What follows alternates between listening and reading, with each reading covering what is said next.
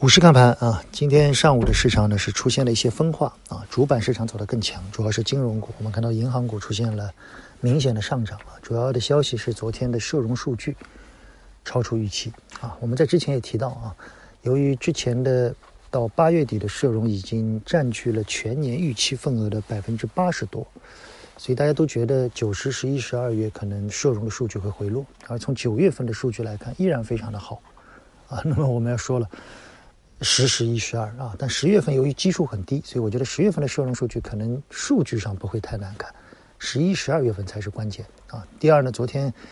呃官方的统计司有一个讲话啊，虽然官员的级别不高，但是讲话里面有一句话使很多人想象力很大啊，就是宏观上是不是还有进一步放杠杆的余地？哦，这句话一时激起千层浪，让大家的想法很多，所以今天大量的金融。个股呢出现了比较明显的上涨，因为如果要放杠杆，那么也就是说还要扩张资产负债表，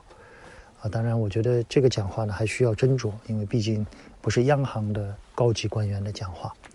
但从盘面来看，当金融股涨的时候，创业板指数反而出现回落，这说明什么？说明整个市场的流动性，我们之前说了，还是以内部存量为主，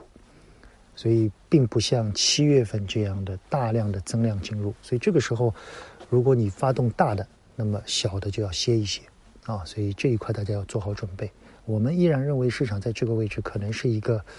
震荡的行情，要急速向上难度还是比较高。上面的三三七零的缺口先看一看，能不能有胆量把它拿下吧？好吧，更多的内容我们在昨天娓娓道来里面跟大家交流了啊，一个呢聊了聊市场的操作，第二呢